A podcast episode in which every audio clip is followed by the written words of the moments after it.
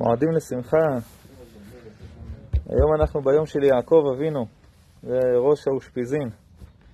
דיברנו על אברהם, שהוא כוח החסד והטוב האלוקי, שהוא רוצה להשפיע טוב בכל העולם לכולם, אבל זה קשה, יש הפרעות. אז יש לו בן שבא לסדר את העניינים. יצחק מגיע עם הכוח של הגבורה, עם כוח שהוא מקבל מאשתו, רבקה, מהצד של הגבורה של לבן, לוקחת את זה ומעדנת את זה ומוסיפה את זה לעם ישראל, ויצחק ככה מיישר את ההדורים ומסדר את כל הבלגן שצריך בשביל להשפיע את החסד בעולם.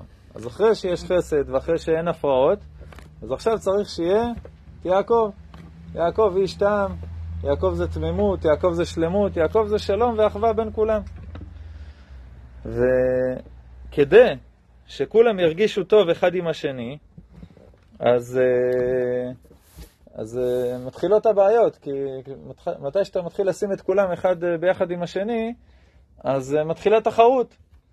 אמרנו, יש טוב לכולם, אין מלחמות, ואז כולם נמצאים באותו מקום והכל בסדר, ואז מתחיל תחרות ומתחיל בלגן. למה?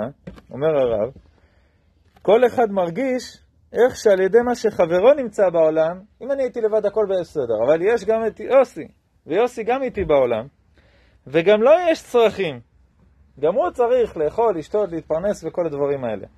אז זה שיוסי קיים, כן, למצולמים אין קשר לכתבה, כן? לפי השקפה חיצונה הוא דוחק את גבולו, וממעט את צרכיו הוא. הוא התראיין לעבודה שאני הייתי יכול להיות בה. הוא פתח עסק מולי, והוא מוכר שם חלק מהדברים שאני מוכר, אז הוא לוקח לי לקוחות. ואם הוא לא היה עכשיו אה, אה, גר בבית הזה, אני הייתי יכול להציע הצעה ולקחת אותו. אז זה שהשני נמצא בעולם, זה מפריע לי. הוא לוקח לי דברים, הוא לוקח לי מקומות עבודה, הוא לוקח לי טריטוריה, הוא לוקח לי פרנסה שהייתי יכול להתפרנס. ואז מתחיל הבלגן. אבל באמת, זאת השקפה של טעות. ומזה נולדות השנאה והתחרות וצרות עין בין אדם לחברתו ובין מדינה לחברתה. בזמן הקצר שאני בעולם, לא, זה לא הפסיק הקטע הזה. המדינה הזאת מתעצבנת הזאת, לוקחת לה את החבל ארץ הזה, ואז אלה מתערבות, ואז בלגן. בעשרות שנים האחרונות זה דבר שהוא די רגיל, עוד לפני מלחמת העולם הראשונה, אבל מאז עד עכשיו זה לא נגמר. גם בין אדם לחברו וגם בין מדינה לחברתה, יש פה משאבים שאני רוצה, יש פה טריטוריות, יש פה מיסים שאני רוצה לקבל, ומזה מתחיל הבלגן. אבל אומר לך הרב קוק, זה השקפה של צרות עין וזה השקפה של טעות.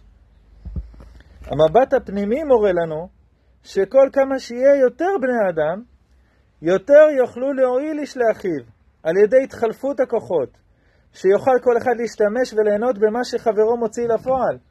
הוא מגדל עגבניות, והוא מגדל מלפפונים, ובזכותה יש לו עגבניות. תן לו כמה מלפפונים, תן לך כמה עגבניות, ושניכם יהיה סלט, אחלה סלט לארוחת בוקר. גם בין מדינות, גם בין אנשים, גם בין הכל. ככל שיתרבה יותר שלום ואחווה, ואנשים ישתמשו כל אחד במה שהחבר שלו מייצר, ככה יהיה יותר טוב לעולם. אם יש ארבעה, חמישה אנשים שעוסקים באותו מקצוע, זה מכפיל את הכוח של המקצוע הזה. זוכר מנשה, אתה זוכר, הייתי אצלך במרכז הקבלנים? לא יודע, הוא כבר לא קיים המרכז הזה, נכון?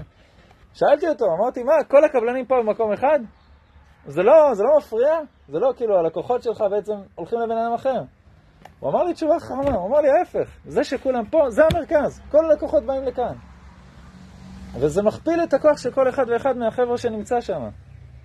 גם דוגמה מאוד מאוד מצוינת, זה עולם ההייטק. הקוד, כשאתה כותב קוד, זה משהו רוחני, אתה יכול להעתיק אותו ושכפל אותו אלף פעם. ובעולם של ההייטק, אתה רואה שיש שיתוף של קוד שהוא מדהים. וגם אם אתה נתקע באיזה בעיה, אז יש אתרים שאתה יכול לשאול שאלות, ומתכנתים מכל העולם שעוזרים לך, ולכאורה זה תחרות. מה, אם עכשיו אתה תכתוב קוד, יקחו אותך מאשר אותי.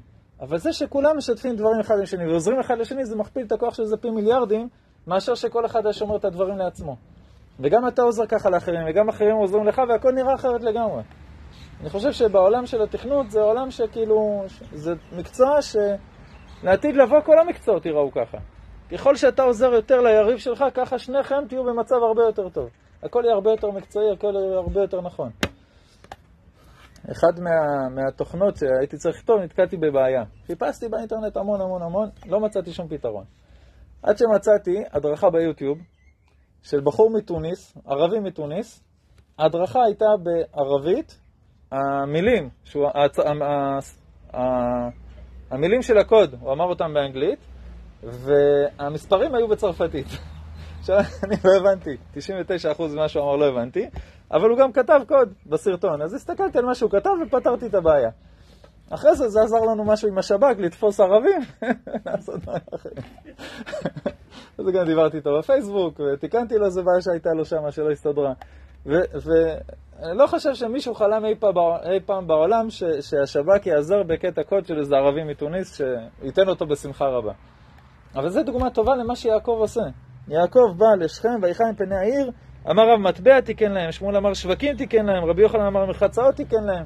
הוא מתחיל לדאוג לשלמות של כל הסביבה שמסביבו, כי ככל שאנשים ייתנו יותר אחד לשני, זה יותר יעזור לעולם, לא השקפה של צרות עין.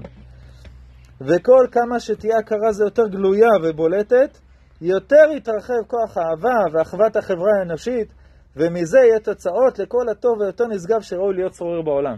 כמובן, זה ההתחלה של הגשמיות, אחרי זה על אחווה גשמית, אז אתה יכול לבנות מוסר, ואחרי זה מוסר אלוקי, ואחרי זה טוב אלוקי, ואחרי זה והיה שם אחד, ושמו אחד, והשם יעזור לנו דבר כיבוד שמו.